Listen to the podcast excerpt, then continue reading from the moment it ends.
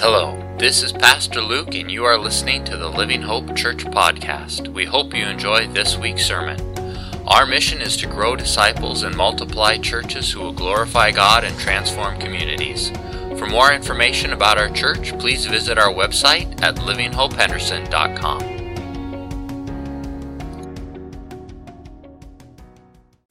Jason, you can come on up. Uh, if you don't know Jason, um, Jason grew up in this church, grew up in this community, has family uh, in this church.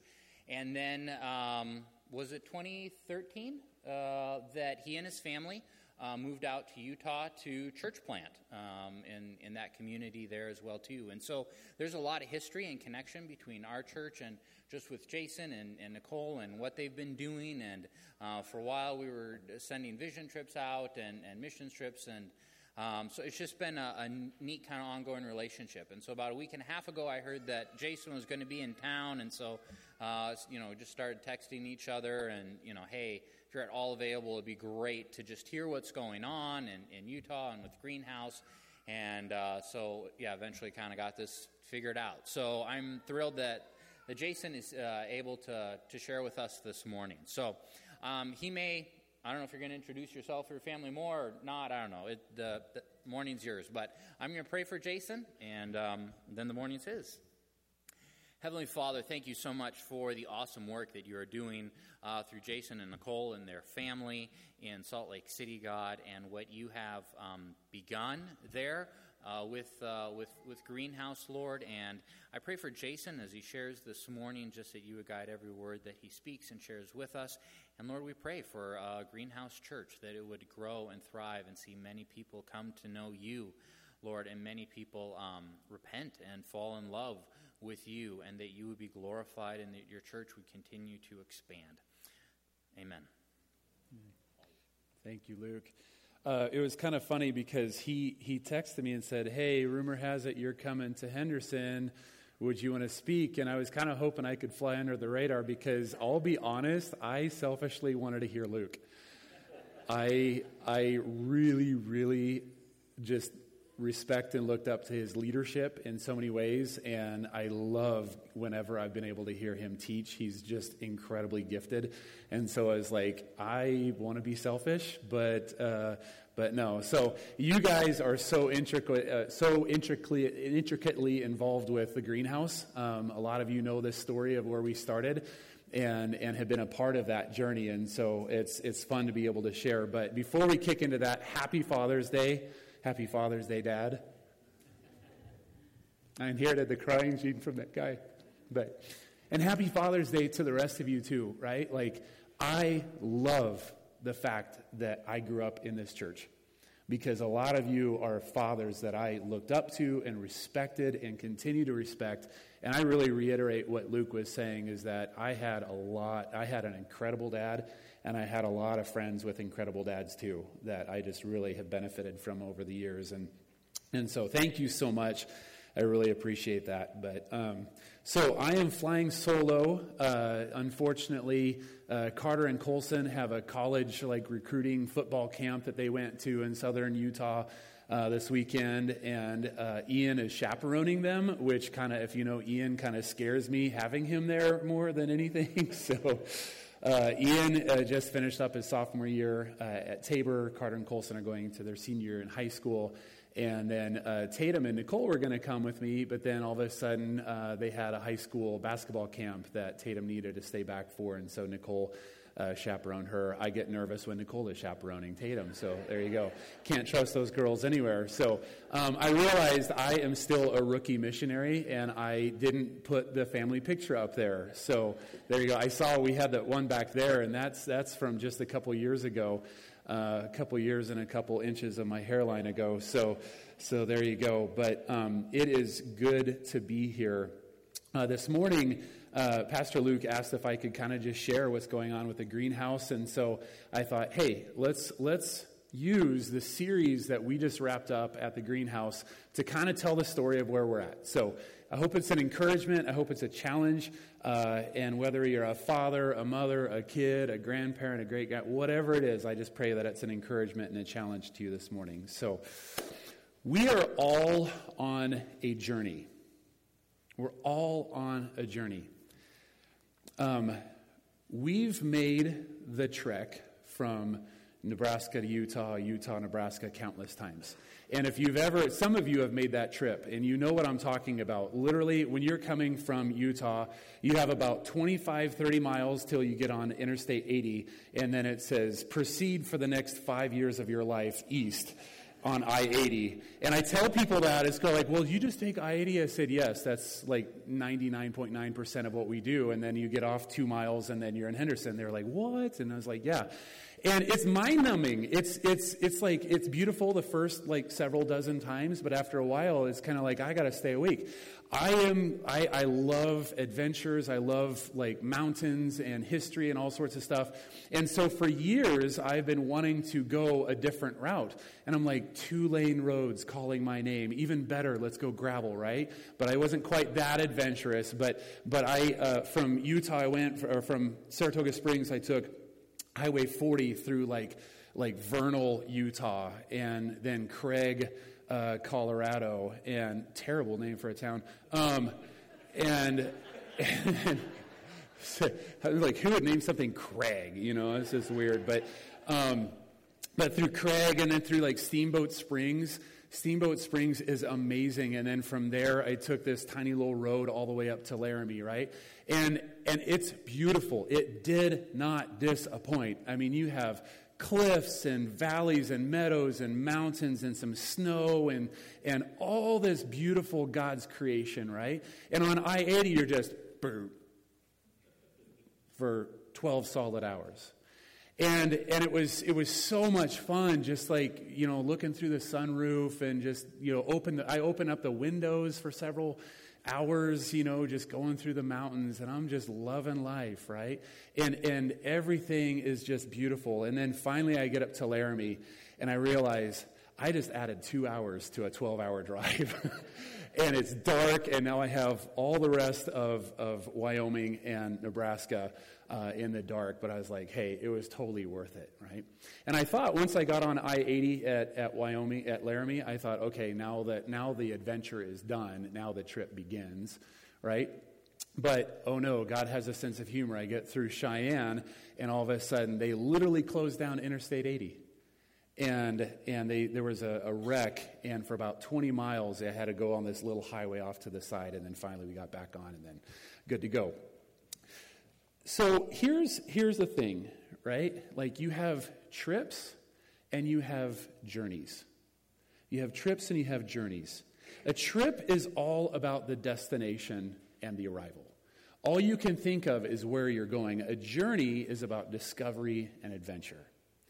A trip, um, a detours on a trip are distractions, right? Like once I got to I 80, and I, I got, you know, about an hour down the road, and all of a sudden there's a detour. I'm like, no, a detour.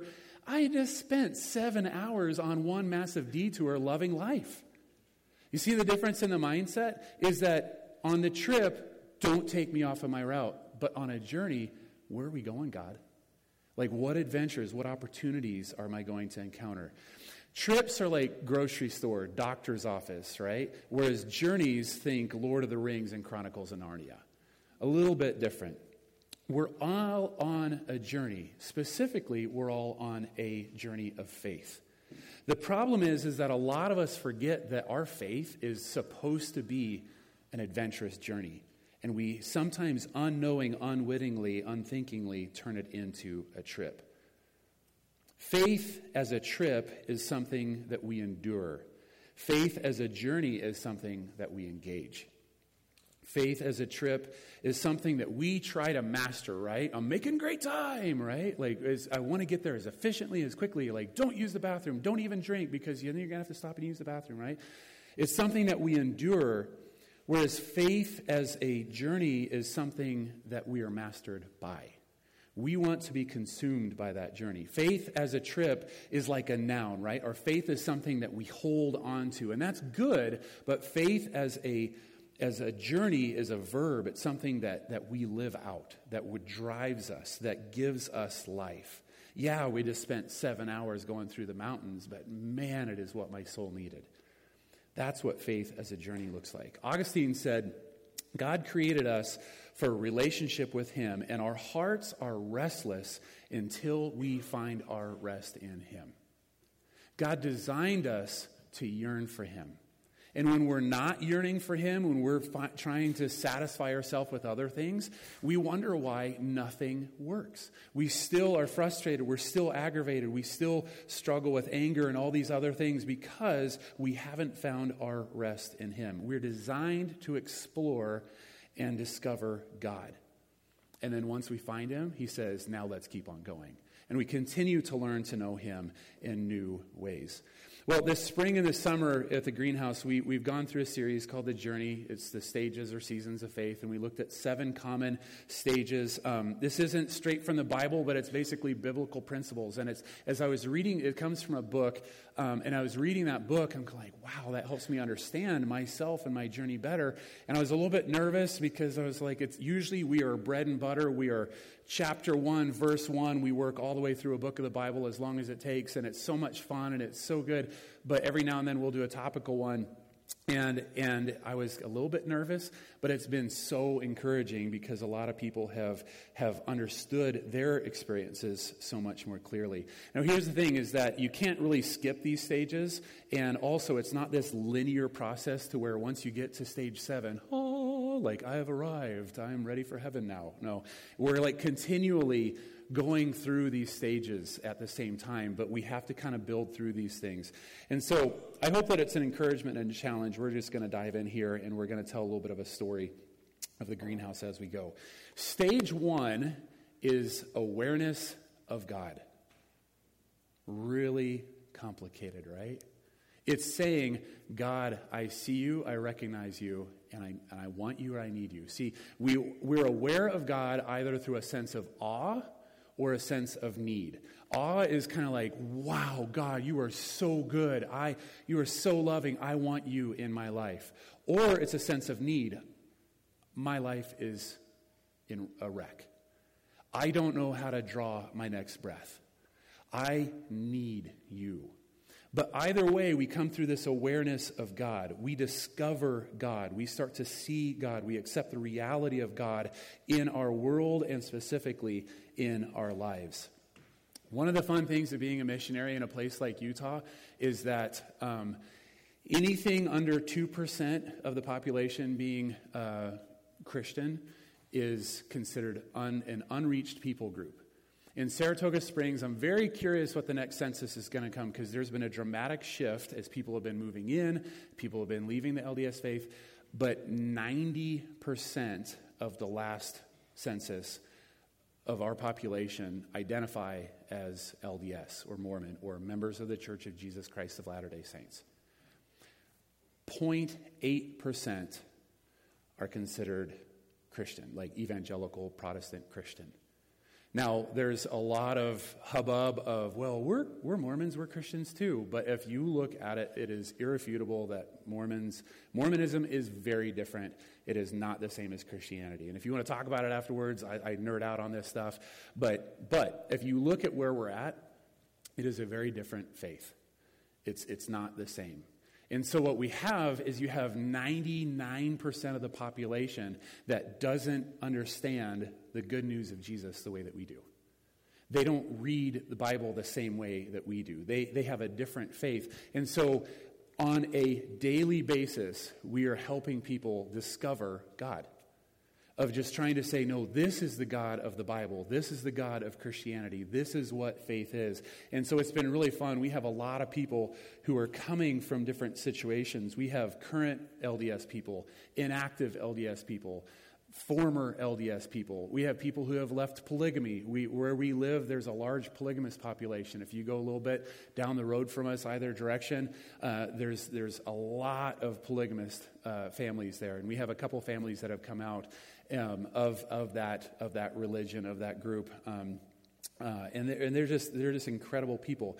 We have people that have, have left Jehovah's Witness. We have, I mean, it's, it is, we are a mixed bag of nuts. like, it's, it's awesome. Um, it's, it's kind of funny. I was talking with Luke, and, and when I'm looking at our church, and right now we're in the 60s, 70s, 80s, 90s, we're right under about 100 sometimes. And, and I'm looking across the room as I'm teaching, I'm sitting there thinking, oh my goodness, what do they think? Oh my goodness, what do they think? Oh my goodness, what do they think? Based on their experiences. And I have these conversations in my own head as I'm trying to teach. But it's, I mean, it's why we're there. It's so fun. Like, we have so many people that are understanding the good news of Jesus in an entire way. Drew and Allie, by the way, Drew and Allie say hi. My, Nicole says hi. Uh, Drew and Allie are doing awesome. A lot of you have met them before. Allie is, you know, great, uh, is grand granddaughter of a couple cool people here. So, um, and they have two amazing great granddaughters uh, in Utah. But uh, Drew and Allie are just doing an amazing job. Drew just got back from uh, camp at Glorieta and, and one of Tatum's best friends, um, ninth grader going into sophomore year in high school, uh, grew up in an in a inactive LDS family, but that's kind of their, where they're coming from. And it was so cool because during worship and teaching, she goes, I have never known God like I know him now. I didn't know that God loves me like this. And just like her world is just blowing up right now. And, and tatum's super excited because like they're really really close friends and she's been praying for a while. What's really cool is a couple years ago that girl's older brother did the same thing at glorieta and he's one of carter and colson's best friends so like that's just one example and there's so many people that are there you just keep on sowing those seeds and people will know god Stage two. So we, God, you're there. Now I see you, I discover you, but now I want to learn to know you. It's called discipleship. And I use air quotes because discipleship is a lot of things, but it's basically this I am being fed, I am learning, I am growing, I am seeing the reality of God in, our, in, in, in my life. This is, this is um, Philip hopping into the Ethiopian's chariot, right?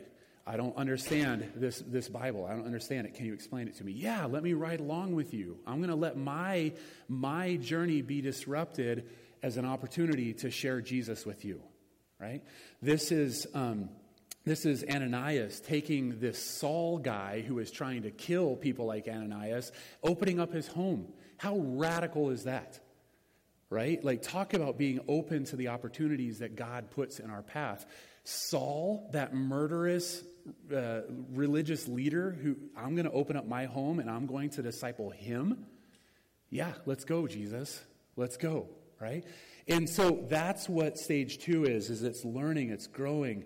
Um, right now we have Sunday morning worship gatherings. We have men's group, we have women's group, we have uh, children's uh, ministry, we have youth ministry, uh, and then there's a lot of like individual things going on too to where a lot of people are starting to, to dig into God's Word.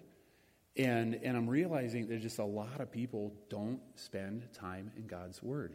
They wonder why they don't know God. It's because they're not reading his, le- his love letter, right? They're not reading the Word of God. And so we're really trying to draw people into that. Um, one of the fun things that we do is, is they're called connect groups. They're basically a small group. And, and what we do is we, always say we push content on Sunday morning, but then every other week on connect groups, then everybody gets to dig into it. And it's very discussion. We share a meal, it's, it's around the table, and then we move over into our living room. We have one, Drew and Allie have one. We're, we're really needing to multiply into more. Um, but it's just this incredible time of everybody dining on God's word together.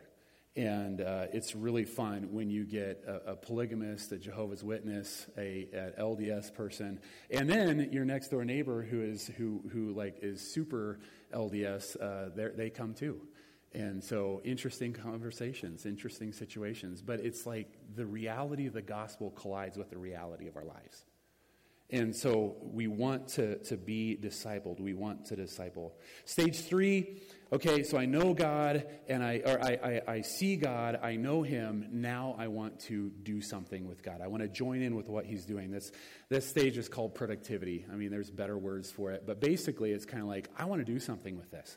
I don't want her to sit on my hands. I don't want her to sit in the pew or, or just, you know, just receive, receive, receive. Like, I want to give. I want to be a part of Jesus' team, right? We always say there are no bench warmers on Jesus' team. You're all called in. And sometimes that can be terrifying, right? Um, sometimes we just want to, to warm the bench and get the jersey and call it good. But Jesus calls all of us into the game. And so that's the stage three.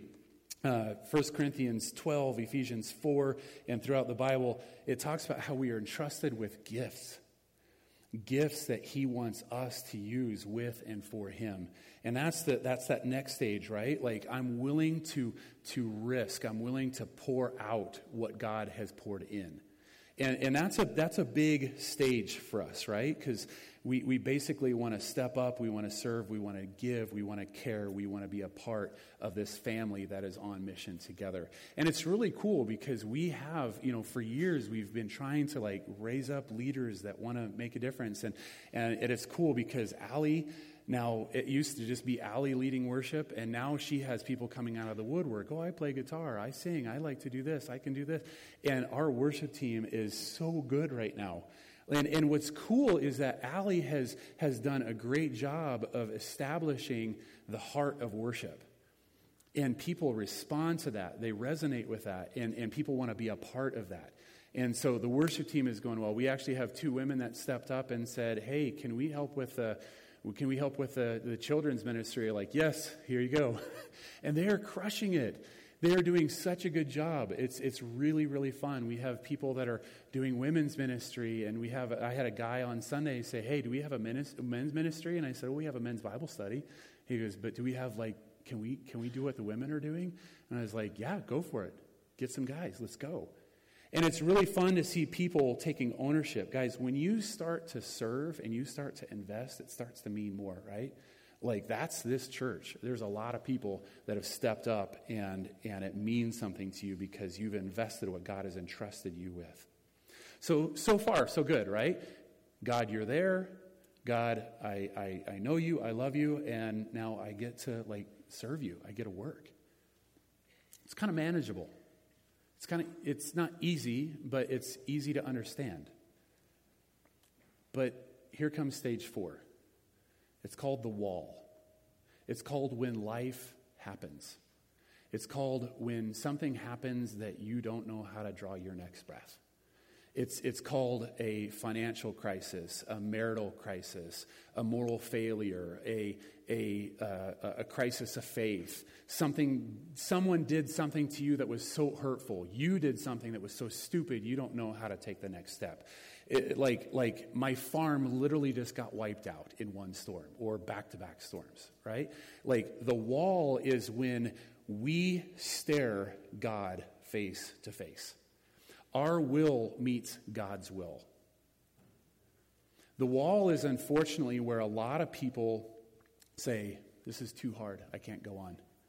If God was really good, I've been doing all this for Him. I've been reading my Bible, I've been working for Him, and then this stuff still happens.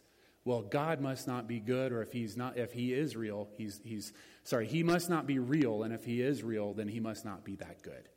Because look at all the things that happen right? The wall is either something that pushes us away, and a lot of people will fall away. And, uh, and unfortunately, we've had people that have fallen away. It, it's hard because they're your friends, they're your neighbors, they're people that you've served with, and, and then all of a sudden something happens and they get either bored or distracted or hurt or whatever, and they're kind of like, I'm out. I, I wish that I didn't have to say that, but we have people that have just walked away from God. And it hurts because we're a family. But the beauty of the wall is that when God pulls us through that, we are forever changed. It's when our will meets God's will face to face. And it's that moment of surrender when it's kind of like, well, this is the script I would have chosen, but okay, God, what script are you writing? Can I surrender to that? You see, God's grace is greater than. It's when we realize that our circumstances aren't what defines us, but God defines how we're going to embrace our circumstances. That's a hard, hard thing. Life happens, right?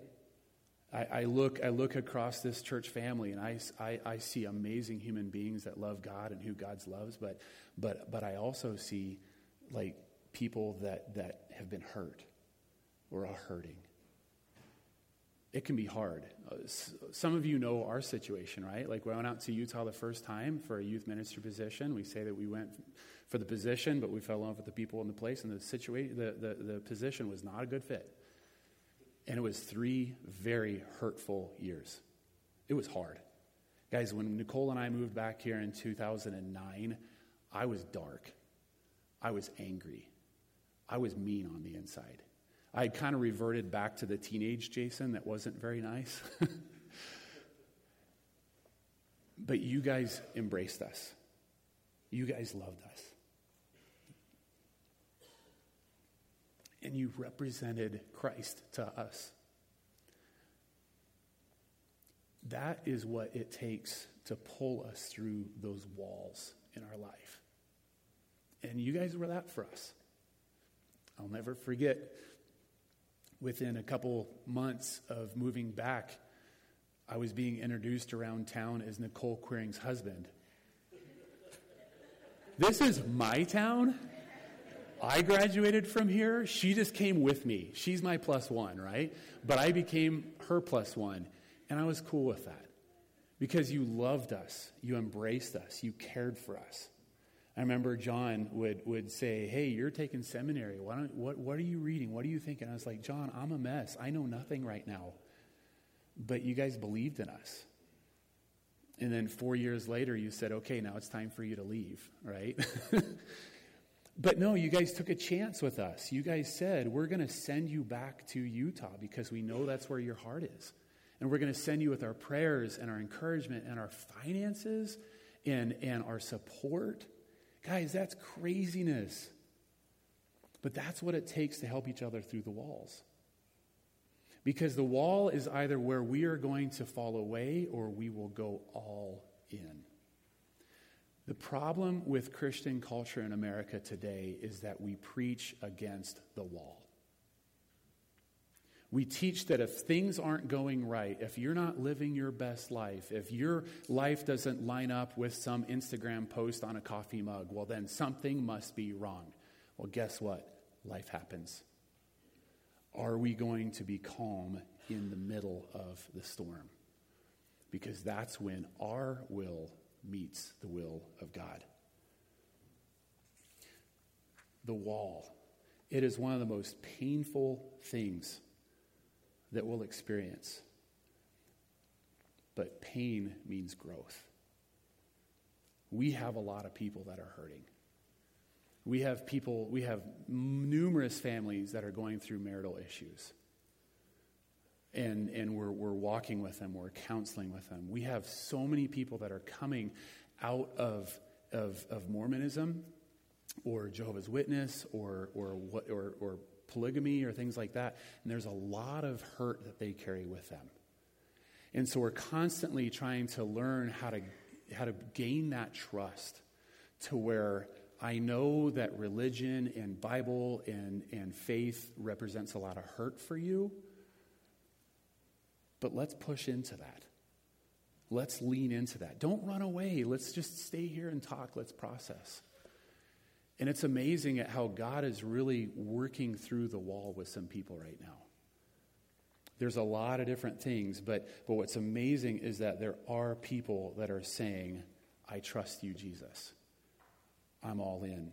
Well, then that takes us into stage five, which, which is kind of interesting because all of a sudden now, like when we moved here back to Nebraska, it was the first time in my adult life that I wasn't known as Pastor Jason. I wasn't paid by a church. I didn't have my identity, my value, my worth wrapped up by a church. And I was just Jason, Alden, Lonnie, and Craig's hired man. It was awesome. It was funny because, like, my identity that I had kind of forged over the years was just out the window, miles down the highway, right? But it's when God could really work at the heart level because I wasn't performing. I wasn't trying to produce. I wasn't trying to just master my faith. I was being mastered by it. And what's really cool is that here, as we as we are become more aware of ourselves and when is actually when we rediscover God. Now, that could sound really, really weird, right? We just need to get in touch with ourselves. No, no, no, no, no. That's not what I'm talking about. But when we see who we really are, and then all of a sudden we look at God looking at us with this love in his eyes, I understand not just about myself, but that he still loves me. And that says a lot more about him than it does about me. We all of a sudden start to realize that we are cracked pots with the light of Christ shining out of us. He loves us enough to invest into us and to pour into us. Guys, that is the good news. It's not about me trying to be good, it's about God loving me, even especially when I'm not. So we are aware of ourselves, and in the process, we realize just how good God is. Psalm 139 is huge. Search me and know me, O God. Find any offensive way in me Lead me in the way of everlasting life. That's the prayer of stage five. Search me and know me, and then take me wherever you want me to go. That's owning Proverbs 27 6 that says, Wounds from a friend can be trusted, but an enemy multiplies kisses. And stage five is when, when we say, I'm just going to be vulnerable. I'm going to lay myself bare, and you just tell me what you see. It's, it's instead of defending and, and rationalizing and justifying, it's kind of saying, okay, when I said this, it hurt you. Help me understand that. It's, it's an openness, it's a vulnerability, it's a humility. Now, in Utah, 90%, well, where we're at, it's probably down more closer in the 80s now, but it's Mormonism is a very appearance driven religion and culture. If you've ever been out to, to Utah, it's very, it's very image driven. And so there's a lot of stuff that happens because of how it looks. And so it's kind of hard in that culture to get to stage five because um, one of my favorite videos said it, it, was a, it, was a, it was a funny video advertisement for, for this church small group that was the openly shallow small group, right? And it says, in our openly shallow uh, small group, you'll never hear words like, let's unpack that, because we're pretty sure it's packed away for a good reason. Right? Like it's, it's, you're safe here because we won't ask you. It's all sports and weather, right? But if we don't get to the deep stuff, how are we ever going to learn to grow?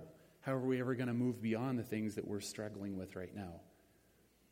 And so it's, it's been fun to, fun, uh, to gain that trust, to be consistent. We've been there for nine years, and we have people that are finally opening up. We have people that are finally being vulnerable. And, and we try to practice vulnerability. Like, I don't hide who I am. I don't hide the struggles that I've had or that I have. Like, we try to be very genuine and very real. And at first, people are kind of like, Did you just say that? Can you say that? I was like, Well, I just did, so let's deal with it. The reality of the gospel collides with the reality of our lives. Stage six, then, we have in stage five, we realize that God's grace is at the core of who we are. And if God's grace is at the core, nothing else matters. And stage six now is awareness of others. If God loves us, then he must love you. If he loves me, then he must love you. And now I start to see you like God sees you. He, he loves you, he sacrificed for you, he, he has given everything for you. One of the problems in a place like uh, in, in Utah, where it's such a small percentage of Christians, is that you have a lot of Christians that will church hop from church to church to church because they're looking for the safe haven for Christians. And I'm like, well, you live in a mission field. So either you're a missionary or you can go find another church. Like, not to sound ruthless, but God loves the neighbors that you despise. And we're constantly wrestling with people of saying, turn your hearts to the mission field that God has put you in. Maybe you moved from California. Maybe you from, moved from Montana. Maybe you moved from wherever and you didn't know what you were getting into. But guess what? If you call yourself a follower of Jesus, you're going to be about the things of the Father. Guess what the Father's doing? He cares about. It, it, you know the old thing, he leaves the 99 for the one. Where we live, he leaves the one for the 99. But the one is usually, but what about me? Take care of me. What about my needs? It's kind of like, okay, let's go, but well, let's deal with this. But remember, you're on a mission field. You're one of 99, and those 99 are dying for Jesus right now. They're, they're dying to know about Jesus. So that's kind of where we're at, right? And, and it's been fun to see people really embrace that vision, that culture. It's, it's not easy, it's selfless. It's looking at the culture that's around us and saying, well, that's not ideal. I don't understand that. That's hurtful. And when my neighbors like won't let their kids play with my kids because we're not of their faith or, or because my kid isn't getting the playing time because that coach is Mormon and only lets the Mormon kids and, and blah, blah, blah, all the things that are going on in our culture, okay. Are you being shot at? Are you being beheaded in town squares because you're not part of the, the, the dominant religion. Like, guys, it can get much worse. You get what I'm saying? Like, are we loving to those people instead of us versus them? And I think that's one of the things that I see our country moving towards is this us versus them. And what we need to have is more of a loving attitude. Not anything goes kind of love, because love is not anything goes if I, where, when I, when, in our studio, we, we rent out a dance studio and we're in the second level. And it's so funny because when I'm teaching, everybody's out here and I see out these windows and there's, there's highway, uh, Redwood, um, Redwood Road. It's a major highway that's going out. And as I'm talking with them, I always have this vision of, if my kids, if the kids from our church would go run out into the Redwood Road, I want to go play in the highway. What's the most loving thing to do? Okay, you do you. You have fun. Just, you know, have fun, have fun. That's not loving. The most loving thing would just be literally to break out the window, hop down, and just go rip them off the street, right? So when I say loving others, I'm not saying anything goes, right? I'm saying genuinely love, like this morning we talked about how like Christ loved the church, who would be willing to give my life for them. 1 John 4, 9 through 12. This is what love is. That he gave his life for us. And then guess what? He follows it with the second punch of, and now go love each other in the same way. And that leads us to the last stage is living a life of love. In this stage, things are radically simplified. Instead of worrying about defending my rights, instead of worrying about every little nuance of theology and doctrine, instead of worrying about everything that is like, no, we have to da da da da, there's this list, there's this list. Instead of becoming Pharisees, we become followers. And it's, again, it's not anything goes, but it's, it's majoring. It's, it's, it's, too often we major in the minors and minor in the majors. Have you guys ever heard that before? But it's keeping the main thing the main thing, and it's kind of saying, no, you are what matters. I'm not going to sacrifice you just so I can prove a point. It's living a life of love. That is when we start to realize that we are here to reflect God's love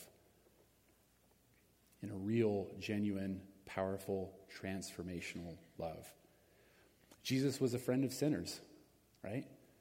He loved the sinners. He loved the prostitutes. He loved the drunks. He loved the tax collectors, the traitors, the never haves, the, the will never be's, right? He loved them. But then what did he say?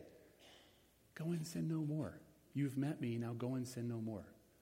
He has this amazing relationship to where he can get close to them, change them, and then release them. Again, things are radically simplified. That's why we have love God, love people, that's the great commandment, and then serve the world, the great commission.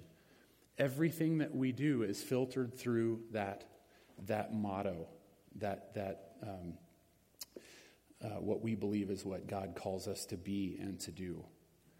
It's like the hymn, um, Turn Your Eyes Upon Jesus, look full into his wonderful face, and the things of earth will grow strangely dim in the light of his glory and grace. When we are focused on Jesus, everything else fades out and we are fixated on him and what he is doing, and we want to be where he's at, doing what he's doing. Now, here's the thing I would love to say we have a lot of people that are just living lives of love.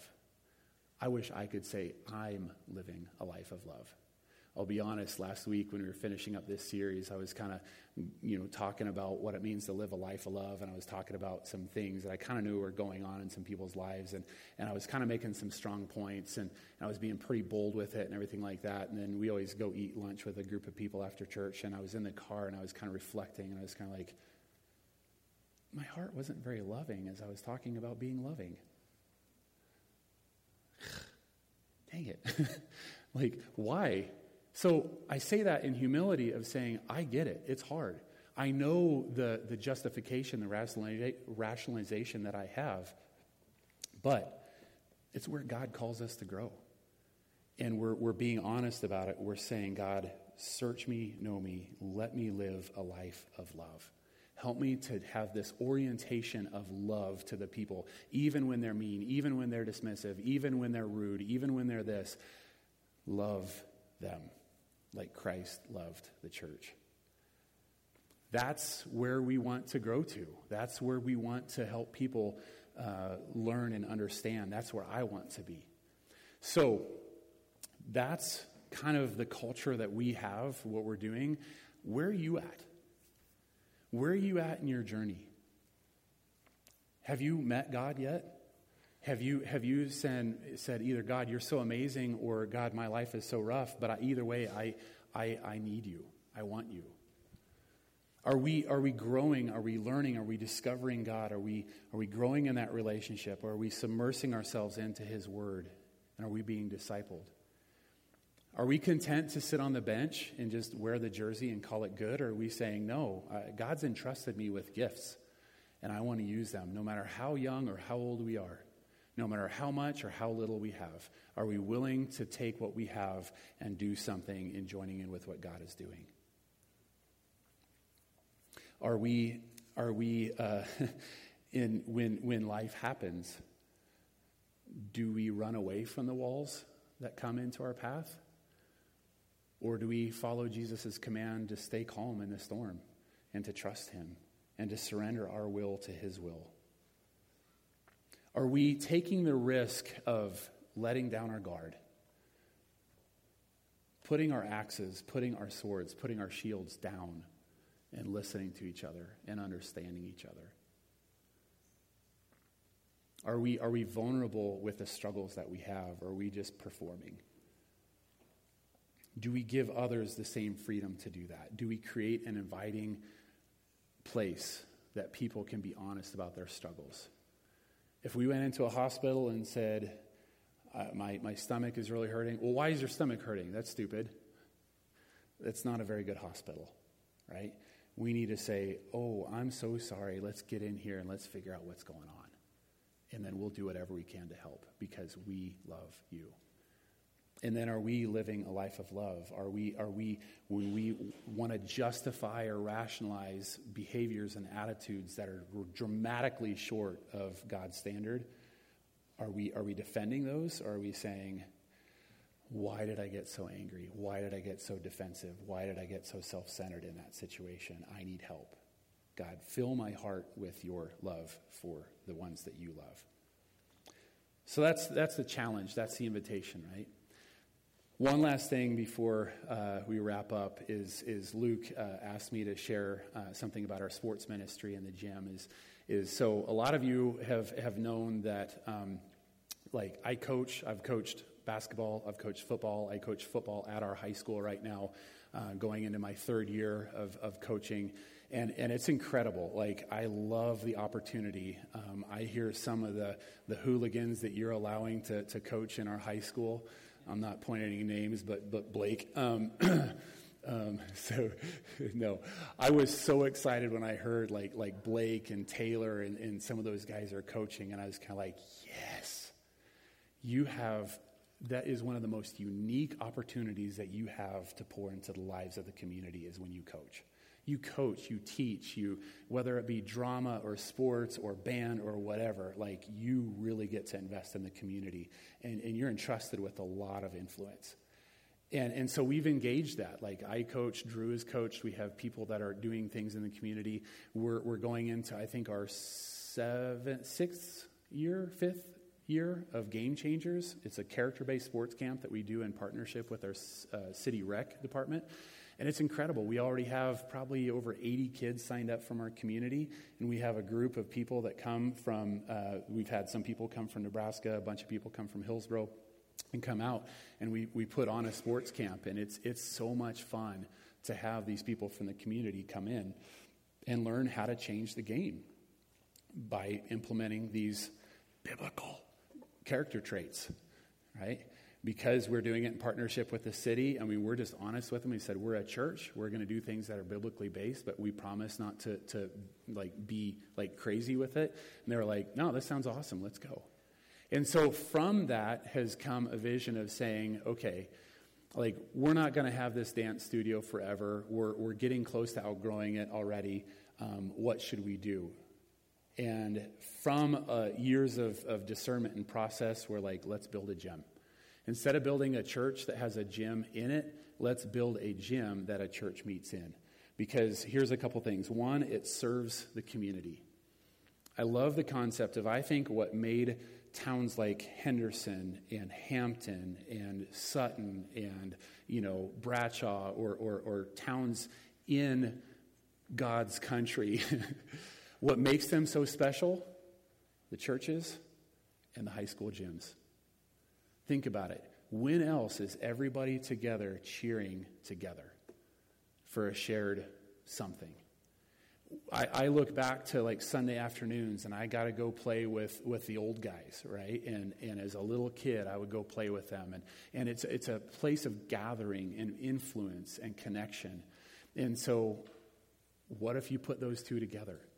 And so, we've been looking, uh, we've been, we've been, we have an actual a guy who's a builder, who's a Christian. He works for Layton Construction. He's one of the biggest construction companies in the Intermountain West and he's a believer and he has a heart for building uh, churches and so when we met with him and said hey this is our vision this is why we're doing it and i kind of outlined why we want to do it this way um, he was all about it and so we have the builder uh, now we need to find the land and uh, we have a couple slides up here, if you can kind of see those, and I'll try to do this quick. But that is Saratoga Springs right there in the yellow. We have Utah Lake. Uh, Saratoga Springs is pretty interesting. It's kind of landlocked, it's long and skinny like that.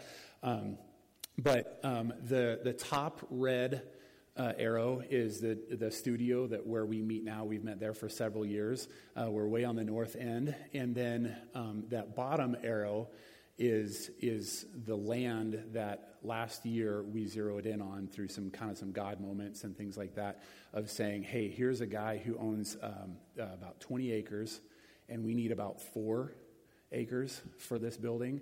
And so if he's ever going to sell it, uh, four acres is about the taxable value that he could just donate. And so we're like, let's just go ask him right? And so we met with him, and he's a great guy. He's an old rancher, just a really good dude. And, and he was really excited uh, what we were doing. Um, and so we talked with him about the vision and stuff, and his name is Clyde. And I was kind of like, how awesome would it be to have Clyde's court written on that court? And he goes, oh you know? And i'm like like you know and so we're working it right? And and it looked like we were going to have some good inroads and then it kind of came out that there was some kind of some issues going on within the family uh, to with with his kids that that he's not ready to let go of that ground yet. Um, and so you can go to the next slide. Um, actually let's go to the third one. There you can kind of see what's really cool is that the ground is the one in the red right there What's right across it is Westlake High School. It's one of the biggest high schools in the state of Utah. It's a 6A high school, um, about 3,000 kids in grade, actually, about 3,500 kids in grades 10, 11, 12, not even ninth grade. And then Vista Heights Middle School is, is one of our two middle schools right next to it. And so uh, it's really cool because if you have a gym right across from a high school, you can do lunch stuff, you can do after school stuff, you can um, do all sorts of different things with that. And, uh, and so what's really cool is, I'll try to make this quick because I know time is, is, is getting, but, but one of the ladies that's working with us in this, in this gym uh, building campaign, uh, her husband, uh, they're really into horses. And uh, the, the grandson of that landowner is their farrier, does their horseshoeing. And so he's like, You need to talk to my grandpa. You need to talk to my grandpa. And so What's interesting is it seemed like a closed door, but we're not giving up on that yet. So I'd invite you to pray with us um, because I just still really feel like like this. If this happens, it's 110% glory to God, right? So pray with us. I just keep on having these, like Elijah saying, throw more water on the altar, throw more water on the altar, throw more water on the altar. And then what does he do? When the time is right, God is glorified, right? Or, or how are you crazy Israelites going to take down Jericho? A marching band? What do you have, Roy Switzer as your instructor? Come on. Like, I know he's good, but can he take down? Well, when God's the instructor, yeah, a marching band can take down an for, impenetrable fortress, right? And so God does the impossible. And so that's what we're praying right here. What's really ironic is if you see uh, those bottom two uh, yellow arrows, um, those are LDS seminaries. And so, on every high school and middle school in the state, the Mormon church has its own little mini school that kids come to for religious uh, education hour. And so um, it's always, as a youth pastor, I would get into to discussions with schools as sort of like they wouldn't let me onto campus because I was a religious figure. And I'm like, you have missionaries walking through your hallways, you have a Mormon church in your parking lot. Like, that's not on school grounds. I was like, it's in your parking lot, you know? But that's just part of the nuances of, of, of ministry in, in, Utah. So, what's really cool is that if we would be on the other side, then, then Drew could do all sorts of fun stuff, you know, uh, over, over lunch or after school, before school, whatever. So, um, the top yellow arrow is Neptune Park. That is where we do Game Changers, the sports camp. And so, it's, it's really close right by there, just a little bit of reference. Um, let's go back to the second one. So, um, the other three yellow arrows are some potential ground that we're, we're looking into. Um, so you can pray about those too, but, but that's the biggest thing. So again, we want to serve the community. If, if we can build this and, and rent it to teams, gym space is at a premium. When I was coaching, we would pay uh, 50 to $75 an hour just to have our teams practice in gyms. And so we're kind of like, hey, if we charge 50 bucks an hour for teams to rent it out, like, like that would really help with, with our expenses as a church, paying this off. And it's an ongoing thing. Um, so that's a big thing. And then, and then it would give us a really good space to continue to grow. Um, we've had to rent our elementary school gym for, for various events just because of space, and it's kind of like, man, we could have a lot of fun in a gym. So, so continue to pray for that. Um, we haven't launched our official uh, giving campaign for that. But what's crazy is even before launching an official giving campaign, we have over $80,000 that's already been donated without even trying so far. Like, we are so humbled by what God has, has been doing. He's been stirring in people's lives, and it's just incredible to see uh, people really getting on board with that. So, continue to pray for that. Continue to kind of look for, hey, you know, if we can if we can partner with that, um, we want to raise as much money as possible so we don't burden the church to, you know, a church our size to try to figure out how to pay for all that. But we want to be we want to be smart with it. So just continue to to lift this up and and so um, land, leadership, finances, all the usual prayer requests on that. So, um, but yeah, so hopefully that answers some questions and kind of gives a light of where we're wanting to go. And, and uh, with that, just invite you to continue to, to partner with us and pray for us. And we're very, very appreciative of everything that you, you all do for us. So um, I'm going to pray and then one more, one more song. Yeah. God, we thank you so much for your love. We thank you for what you're doing. God, thank you for calling us into life with you that you don't just leave us on our own, that you don't say, okay, here's a list of do's and don'ts, good luck. God, you don't look to us and say, you better measure up, you better make yourself worthy. Instead, God, you, you draw us to yourself. You love us, you transform us, you heal us, and then you call us and release us. God, thank you for each one here those who are watching or listening now or, or later. God, I pray that your spirit would just work in our hearts. God, that we would be able to see where we're at and have we been, have we been satisfied? Have we been lazy at, at a stage where we haven't experienced more of you? We've been content just to kind of do our own thing because it's manageable and, and we think we have you fit into a box. But God, call us to surrender you, you have called us. Just help us surrender. God, we want to see this church, this community, this region um, continue to be transformed for you. God, so we just surrender that to you. Praise is your name. Amen. Thanks so much for listening to this week's sermon. We hope you were enriched and encouraged. If you have any questions about Christ or church or would like more information, visit our website at livinghopehenderson.com or email me directly at luke at livinghopehenderson.com. We hope you have a fantastic week. Take care and God bless.